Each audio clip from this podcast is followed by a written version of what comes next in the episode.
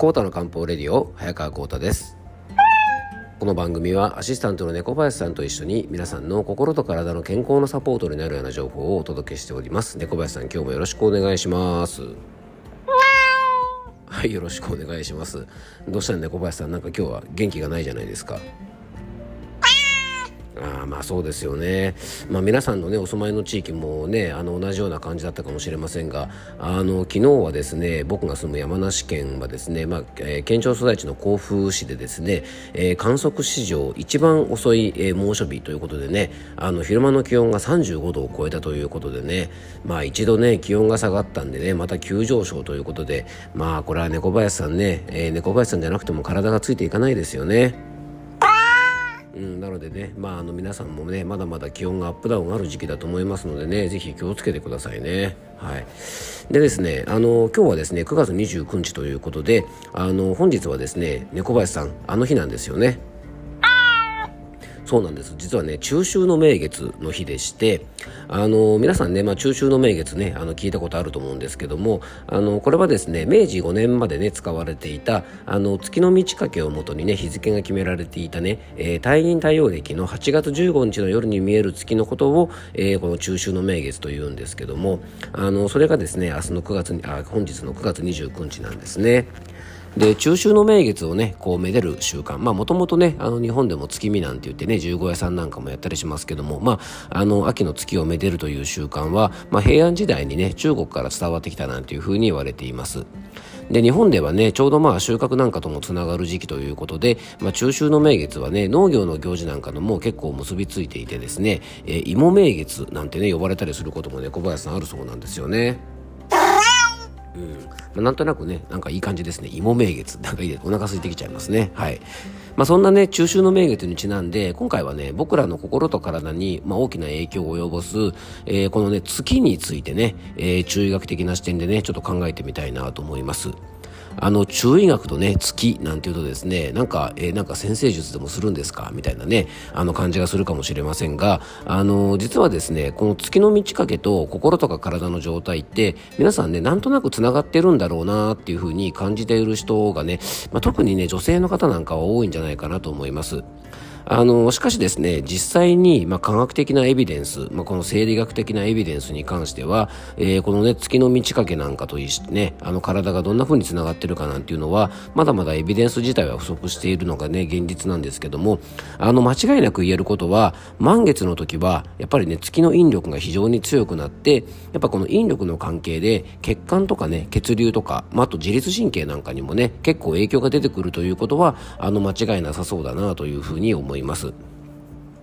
まあ、そんなね、あの、月と心と体の関係なんですが、実はですね、えー、2000年前に書かれた、えー、中国最古の医学書、まあ、皇帝大慶、まあ、この番組にはね、あの、たびたび出てきますけども、この皇帝大慶というですね、まあ、中医学のね、あの、いわゆるもう最古古典ですね、あの、最も基本になることが書かれている書物には、実はですね、人体も月に影響されるというふうに書かれてるんですね。例えばね患者の治療法なんかについて、えー、こんな風に書かれてるんですけどもね。えっとね天と地にはその巡りに法則がある。その天候太陽月星ってことですね。その天候に合わせるべきという風に書いてあって要はですね、まあ、天地にはいろんな巡りがあって太陽とか月とか星のねあのそういったものと一緒にこう体調をねあのやっぱりこう整えるべきであるなんていう風に書かれてるんですね。でね、太陽については、1年をね、あの太陽の位置で分ける、えっとね、二十四節気なんてね、あの言われてるものもありますし、あのほら、節分とかそういうのですね。あと、まあ、それに従った体づくりとか、あとね、あの、針なんかの刺し方なんかも結構あるんですね。えー、二十四節気に合わせて、まあ、こんな風に体調を整えていきましょうってことは、まあ、これ昔から漢方、中学では言われてましたし、でそれと同じようにですね、実は月についても同じように法則があります。で人間の体ではねあの60%から70%は僕たちの体水分ですなのでね、えー、海のこう潮の満ち引きに大きな影響を及ぼす月の満ち欠けが僕らの心とか体に影響を及ぼしても、まあ、これ何ら不思議はないと思うんですね。で特に女性の方はね月経というぐらいですからねこのね月の満ち欠けがだいたい28日なのと同じように女性の月経周期も、まあ、平均的にはね28日ぐらいという方が多いということで、まあ、やっぱりね月経というぐらいなので昔の人の統計学であったりとか、まあ、経験則からもやっぱ体と月っていうのはつな、がっているんじゃないかななんていうことがねよくわかると思います。で女性はですね男性に比べてやはり月経妊娠出産授乳などねあのこういったことが、まあ、行えるもともと体になっているのでなのでね体の中にもともと水分を蓄えるようにできているんですね。なので女性の方の方が、まあ、むくみやすかったり、まあ、冷えやすかったりするわけなんですが、まあ、同じようにですね月の影響も男性よりもですね女性の方が受けやすいとやっぱりねその、えー、潮の満ち引きとかやっぱりその水分というものの関係もあるので、まあ、女性の方の方が受けやすいというふうに一般的には言われているのは、まあ、この辺りの関係が深いからじゃないかなと思うんですね。じゃあ、えー、中医学的にこの月の満ち欠けがね僕たちの体にどんな影響を及ぼすかなんですが、えーとね、月が、えー、見えなくなる新月ですねあのいわゆる、えー、月が見えなくなる新月はですねこれはね陰が極まる時と考えています。で陰というのは心や体をおとなしくするどちらかとこう鎮静させるような、ね、作用がありますので要は新月の時というのはその働きが強まると、えー、中医学では考えます。逆に満月の時は陽が極まる時ねあの本当にね昼間の太陽じゃないけど月明かりがね高々と光ってですね明るくなったりするぐらいなのでいわゆる満月の時というのは陽の気が、えー、極まる時なのでどちらかというとね先ほどの新月が鎮静だったのに対して、まあ、興奮する時期なんですね。